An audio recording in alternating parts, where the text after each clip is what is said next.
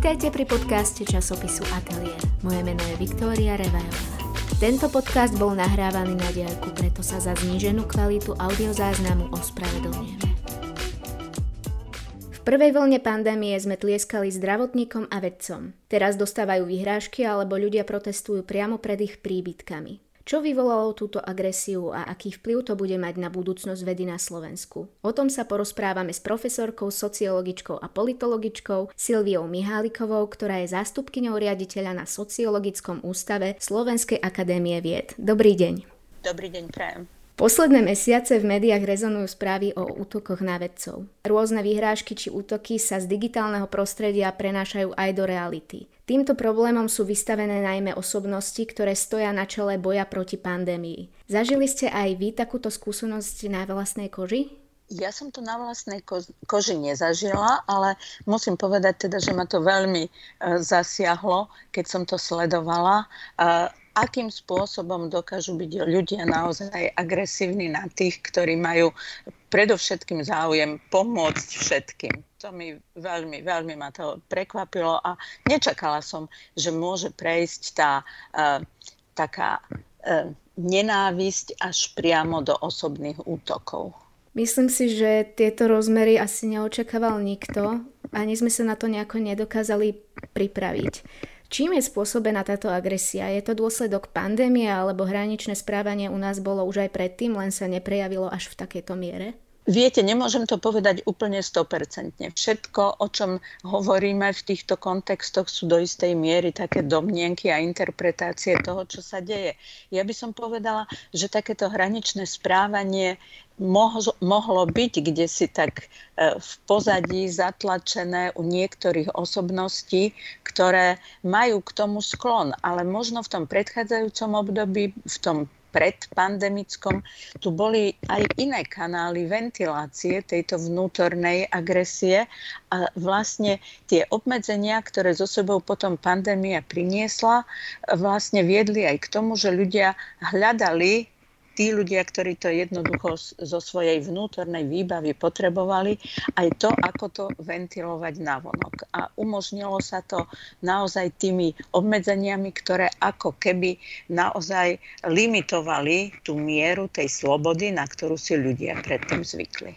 Čo to vypoveda o našej spoločnosti? No, čo to vypovedá o spoločnosti? Nie sú to nejaké veľmi e, radostné e, zo všeobecnenia, ktoré aj nemôžeme veľmi jednoznačne robiť, pretože ťažko je generalizovať a ťažko je aj nejakým spôsobom vytvárať predstavu, že koľko je takých ľudí, ktorí sa takto správajú. Vypovedá to to, že je určit, v určitých skupinách naakumulovaná taká určitá miera vnútornej nespokojnosti, nejakej, dá sa povedať, až nenávisti, ktorá vedie ale k tomu, že si to nevybíjame tým, že buchneme do stola, ale že teda títo ľudia dokážu vyslovene ísť aj na ulicu a neobávajú sa, alebo ako by strácali zábrany buchnúť nie do stola, ale buchnúť si do aj človeka, do priestoru, v ktorom sa pohybuje. A to je, myslím, to horšie, čo môžeme o tejto spoločnosti momentálne súdiť. Hovorím, že je to veľmi ťažké generalizovať a je veľmi ťažké aj povedať, koľko je takýchto ľudí. Pretože na základe toho, čo vidíme, vždy je to určitá hrstka nahnevaných, ktorí dokážu ďalej burcovať tých, ktorí sú okolo nich. Môže byť spúšťačom alebo podporovateľom agresie šírenie nenavistných a navyše aj klamlivých alebo vymyslených informácií na sociálnych sieťach? Ja som o tom pevne presvedčená, že je to tak. Najmä možno je to tým, teda, že patrím k tej staršej generácii a nebola som na to zvyknutá v tom predchádzajúcom období a teraz je konfrontovaný takmer každý s tým, čo sa na tých sociálnych sieťach objavuje. Aj keď to nemusí byť priamo, že nemusíme byť priamo účastníkmi nejakých tých diskusí, ale z druhej ruky alebo také tie informácie, no veď som si to prečítal tam a tam, tak to vedie k tomu, že ľudia naozaj prijímajú to, čo je kde si napísané alebo povedané v tom verejnom priestore ako dané a čo je nespochybniteľné. Málo kedy prichádza potom k tomu, že ľudia dokážu nájsť taký ten odstup zdravý od toho, o čom sa na tej sociálnej sieti dokážu baviť ako veľkí odborníci, tí, ktorí nemajú naozaj ani poňatia o tom, o čom hovoria. Ono to na sociálnych sieťach potom časom vyzerá, že v spoločnosti prevládajú, dajme tomu, antivaxerské názory, ktoré sú často postavené na dezinformáciách. Väčšina ľudí, ktorí dajú na poznatky vedcov, sa však neozvú. E, mali by sme proti dezinformáciám bojovať alebo nechať týchto ľudí v ich bubline a nevšimať si to? Ono je to veľmi komplikovaná záležitosť, pretože okamžite sa zdá, že treba povedať, že musíme sa proti tomu ozvať, pretože tí slušní ľudia, ktorí zvažujú a rôznym spôsobom uh, môžu mať aj iný názor, ale tí sa neozvú. Ozvú sa skôr tí, ktorí majú tie agresívne sklony, častokrát s vulgárnymi uh, vyjadreniami eh, poprepájané. Takže zrejme by sme nemali ostať celkom ticho, ale zase je otázne, či má význam takým istým spôsobom sa zapojiť do tej debaty, pretože tak sa zdá, že tí, ktorí sú presvedčení, povedzme aj antivaxery, ale to nesúvislí len s tým antivaxerstvom, to je potom aj sklon k rôznym autoritatívnym riešeniam rôznych situácií v spoločnosti, že oni nie sú ochotní zmeniť svoj názor, oni nepočúvajú tie racionálne protiargumenty, oni majú vytvorený ten svoj svet, tú svoju bublinu a v tej ostávajú dostávajú. Takže ja mám vždy taký dojem, že áno, v možno malých e, skupinách má zmysel e, sa pokúsiť aspoň ak aj nie jednoznačne sa, ja neviem, pohádať alebo vymedzovať celkom jasne, ale aspoň diskutovať, nájsť nejakú platformu, na základe ktorej by sa dali hľadať nejaké tie možnosti presadiť alebo aspoň informovať aj o možnostiach iného názoru. Čiže možno hľadať e, nejaký, nejaký problém alebo tému, ktorá nás skôr spája a dokážeme tam nájsť prienik? Presne, ja si myslím, že toto je veľmi dôležité a že asi nám to nepomôže, keď pôjdeme na to cez tie makro problémy, pretože tam častokrát jednoducho tá ďal cesta nevedie. Ale ja som sa presvedčila aj v mojom blízkom okolí, že niekedy, keď sa človek spýta takú presne cieľenú otázku, tak e, vyvolá aspoň v tom spolu diskutujúcom záujem aspoň pouvažovať o tom. Pretože keď sa spýtame, že a čo by vás presvedčilo, že by ste sa naozaj išli dať očkovať, aj keď doposiaľ nechcete, tak tí ľudia sa niektorí aspoň, ktorí sú pripravení diskutovať, tak sa zamyslia, že či to ja neviem, môže byť stretnutie s tými vnúčatmi, alebo môže to byť skôr z toho privátneho života, neísť na nejaké veľké témy. Aspoň to je teda moja osobná skúsenosť. Asi chýba aj na jednej, aj na druhej strane nejaká tolerancia a empatia, lebo už to vyzerá v poslednej dobe, že sa kričí v jednom tábore, kričí sa v druhom tábore, ale nerieši to nič. Presne, presne máte pravdu. A to kričanie navzájom, to nepomáha ani v tých naozaj najmenších skupinách, ani ja neviem v rodine. Môžu si e, manželia alebo partnery povykrikovať, ale nakoniec na to, aby našli nejaký spoločný e, cieľ alebo východisko, musia sa upokojiť a si porozprávať. Nedávno uh, produktová manažérka Facebooku Francis Hogenová zverejnila privátne dokumenty spoločnosti a z nich vieme, že Facebook by mohol odstrániť toxické vplyvy ako šírenie nenávisti na svojej sociálnej sieti. Dokonca niektorí zamestnanci Markovi Zuckerbergovi predložili konkrétne návrhy, ako tieto tendencie minimalizovať. To však v záujme vedenia sociálnej siete nie je. Prax je zvyčajne taká, že keď vieme o existencii problému, snažíme sa nájsť riešenie, ktoré by ho eliminovalo.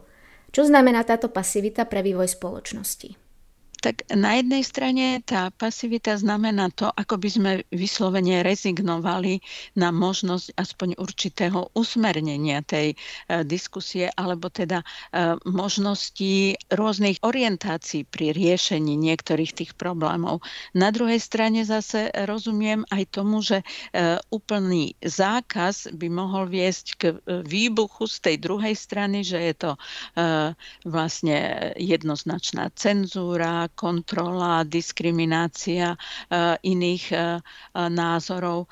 A viem si predstaviť, že na jednej strane by to mohlo viesť aj možno k zníženiu ziskov, čo nie je v ich záujme, ale na druhej strane by to mohlo viesť aj k tomu, že ľudia by hľadali možno alternatívne platformy, kde by mohli tieto názory ale prezentovať. Čo nemusí byť tiež veľmi potešujúce, pretože kto vie, k čomu by to mohlo nakoniec viesť. Takže nejaká taká tá uh, moderovaná možno diskusia, že to, čo sa občas teda aj deje, alebo vidíme to, že tí admini dokážu jednoducho eliminovať tie najagresívnejšie a najnepriateľnejšie vlastne vyjadrenia, že aj to má svoj význam možno by sme sa mohli pozrieť na to, že aká je vlastne dôvera v tej spoločnosti.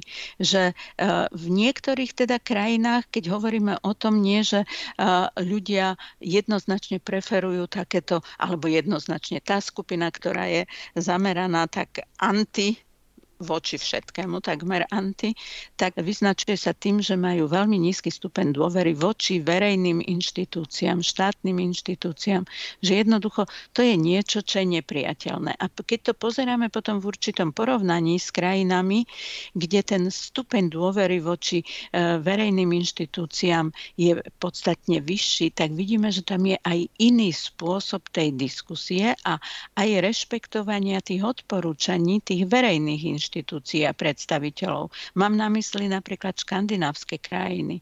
Je fakt, že aj oni sa boria s tými istými problémami v tej pandémii, ale napriek tomu rešpektujú názory tých, ktorí, o ktorých e, si nemyslia tak ako tá naša časť tohoto spektra, že teda majú záujem, ja neviem, očipovať všetkých a, a tieto nezmyselné, no, škoda reči o tom.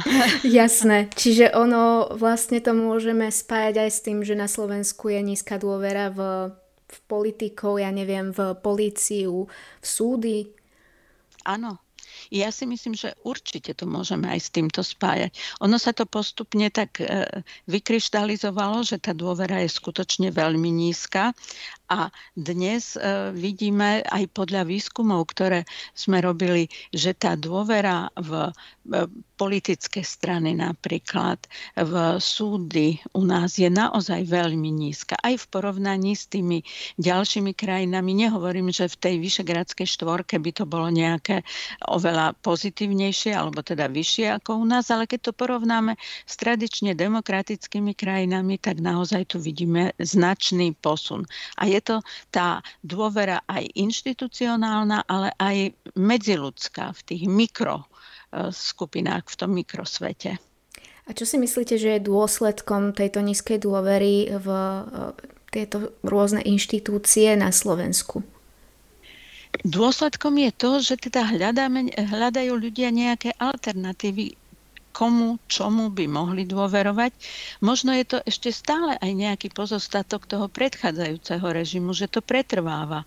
Jednoducho tá miera toho preniknutia tej e, verejnej sféry do súkromnej sféry bola niekedy e, veľmi vysoká a teda ľudia v podstate nevedeli alebo nedokázali e, sa vymedziť voči tomu a hľadali potom ten únik do tej privátnej sféry. Dnes vidíme teda, že znovu sa to nejakým takýmto spôsobom stáva, že to, čo je verejné, to, čo je kvázi mainstream, to sa neprijíma, pretože to je určite niečo, čo nie je férové, to je určite niečo proti nám, proti všetkým a potom z toho vyplývajú tieto veľmi nepríjemné vlastne e, pohľady a potom ale aj aktivity, ktoré dokážu vlastne pokaziť celý ten e, proces toho, ako by tá spoločnosť mohla aspoň ako tak fungovať. vidíme, že dnes ako by sa nám rozpadala pod rukami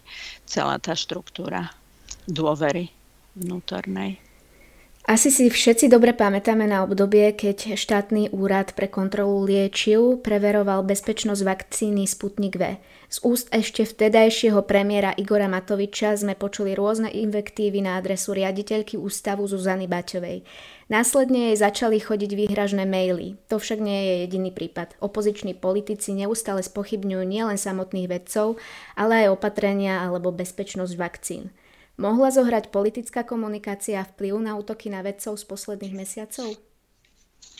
Ja som presvedčená, že určite aj zohrala, pretože to bol ten spôsob komunikácie, tá miera arogancie, podceňovania tých, ktorí naozaj rozumejú problémom, o ktorých sa diskutovalo, tak toto bolo niečo, čo, nepri, čo bolo nepriateľné. To bolo cez čiaru a ono sa to postupne akoby usadilo v tej verejnej diskusii, že nie je to až také nepriateľné, ako sa to zdalo byť na začiatku. A tá agresia potom postupne rastie s tým, akým spôsobom komunikujú medzi sebou aj naši politickí lídry, aké výrazové prostriedky používajú, do akého symbolického sveta vlastne zaraďujú jeden druhého, akým spôsobom sa pozerajú na verejnosť a ako ju označujú.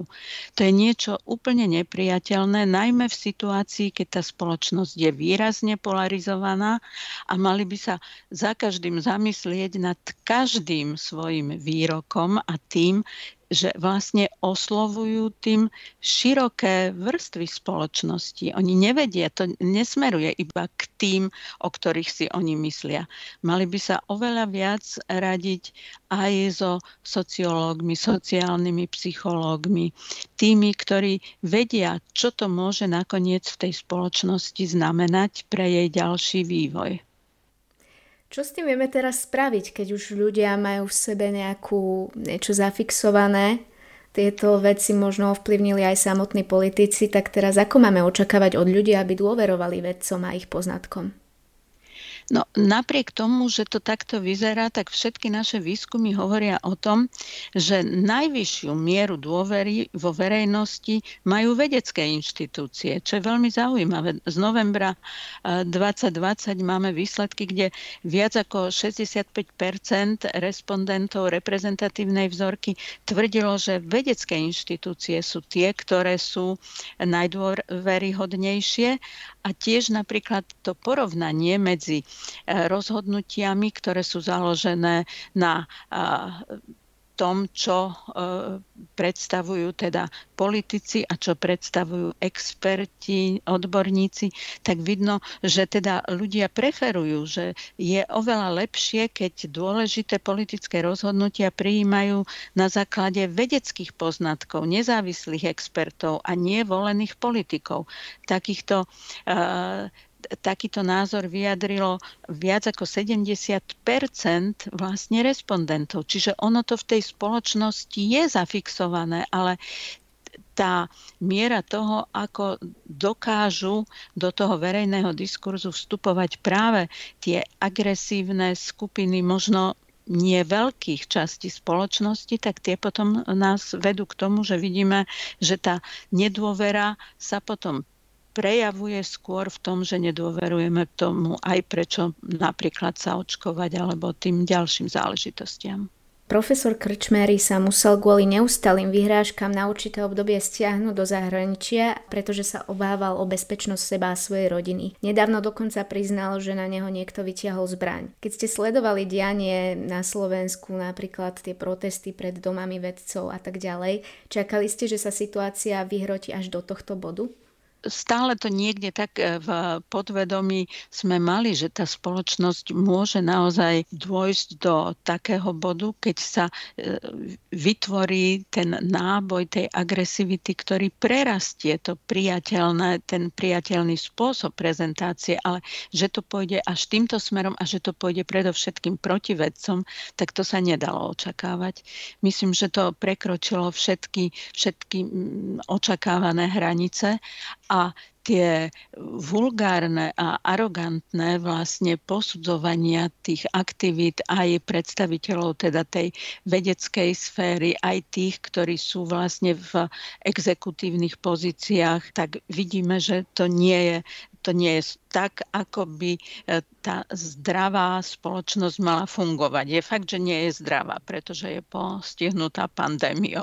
Keď ste spomínali, že dôvera vo vedecké inštitúcie je vysoká, tak chcem na to trošku nadviazať v tom zmysle, že ľudia aj tak stále veria viacej neovereným informáciám, dajme tomu od svojich známych alebo od úplne cudzích ľudí, alebo si len prečítajú nejakú, nejaký status na Facebooku, vôbec nevedia, kto to napísal a veria viacej takýmto veciam ako vedeckým poznatkom, že nedajú si, nedajú si poradiť, napríklad uh, máme, máme veľkú kampaň na očkovanie na Slovensku, aj napriek tomu sa nám nedarí nadobudnúť aspoň nejakú hranicu, kedy by to bolo na Slovensku s pandémiou lepšie, tak v čom vidíte tento problém? Prečo ľudia viacej veria konšpiráciám a neovereným informáciám? Tak ja neviem, či sú to vždy priamo len tie konšpirácie a tie neoverené informácie, pretože častokrát k týmto informáciám sa dostávajú povedzme tie skupiny, ktoré sú viac ohrozené, povedzme tá staršia generácia, aj prostredníctvom svojich, ja neviem, príbuzných, známych, susedov. A oni nie sú priamo konfrontovaní s týmito uh, vlastne konšpiráciami, ale dostávajú sa k ním prostredníctvom toho svojho okolia, v ktorom sa pohybujú. A v tom ja vidím ten problém, že teda postupne e, by bolo asi potrebné začínať naozaj od základu, možno zo školy, z tej výchovy a postupne ukazovať aj tým študentom, žiakom, ako dokážu odlíšiť to, čo má nejaký racionálny a e, expertný základ a to, čo vlastne vychádza iba z takých tých jedna pani povedala. Pretože často je to tak, ak sa opýtate tých ľudí, ktorí majú aj svoj pevný, svoje pevné presvedčenie na základe týchto konšpirácií, tak ak sa ich spýtate, a kto to vlastne nás tak o, chce začipovať a za akým cieľom, tak tam vlastne strácajú pôdu pod nohami, pre pretože nevedia. Jednoducho tie nezmysly sa nakoniec ukážu, aj keď si ich nechcú pripustiť. Áno, lenže si to často vyžaduje dosť skúseného diskutéra, ktorý má aj Áno. široký prehľad a často to môže dopadnúť aj naopak, že ostane v presile tá druhá strana a môže to ešte uškodiť viac. Áno, to máte absolútnu pravdu. To sú vždy individuálne záležitosti, akým spôsobom sa vyvíje aj tá vnútorná diskusia, ale môže znamenať aspoň zasiať semiačko nejakých pochybností, že aj keď teda potom ostane sám a popremýšľa o tom a keď skončí v nemocnici, ja viem, že je mnoho takých, ktorí ešte aj na smrteľnej posteli budú hovoriť, že ani za nič e, nepripustia, nie? že to bolo dôsledkom aj tých vlastných rozhodnutí v tom predchádzajúcom období. Na Slovensku ide do vedy oveľa menej financií než v okolitých európskych krajinách. Teraz sa k tomu navyše pridružili aj tieto útoky na osobnosti z prostredia vedy. Majú ešte mladí ľudia, ktorí sa chcú uberať týmto smerom nejakú motiváciu? Nehrozí, že všetci schopní ľudia nám pomaly zútečú do zahraničia? No ono sa to zvyčajne takto interpretuje, že to tak vyzerá, že je to otázka teda tých financií predovšetkým. Ja sa domnievam, že tie financie samozrejme sú dôležité, najmä pre tú mladšiu generáciu, ale určite nie sú rozhodujúce. Záleží to aj od toho, aké sa vytvára prostredie na tých inštitúciách, kde sa tá veda vlastne deje, kde s ňou sú konfrontovaní od školy až po teda rôzne výskumné ústavy. A tiež e, je to záležitosť toho, do akej miery sú tí ľudia mladí vlastne orientovaní v tej svojej oblasti, ktorej sa venujú a vidno, že mnohí z nich, ktorí aj povedzme odišli, sa nakoniec vracajú. Má to niečo spoločné s tým kultúrnym kapitálom, ktorý so sebou tí mladí ľudia vlastne si nesú z rodiny, z toho prostredia, kde vyrastajú. A neznamená to vždy len tú možnosť, teda, že teraz budem mať úplne super extra plat. Takže ja myslím, že tá motivácia tu stále bude, pretože aj ten vzťah k tej vlastnej krajine, k tým ľuďom, ktorých poznáme, ja viem, že môže to znieť veľmi ako ilúzia, ale nakoniec nemusí to byť až také dramatické a až také hrozivé, ako nám to niekedy tie čísla dokumentujú. Verím, že to tak bude. Ďakujem vám veľmi pekne za rozhovor a prajem ešte pekný deň. Ďakujem pekne aj ja za pozvanie a prajem všetko dobré. Ďalšie zaujímavé podcasty Ateliéru nájdete na všetkých veľkých streamovacích platformách. Po novom si môžete rozhovory so zaujímavými osobnosťami pozrieť na webe Ateliéru aj vo videoverzii.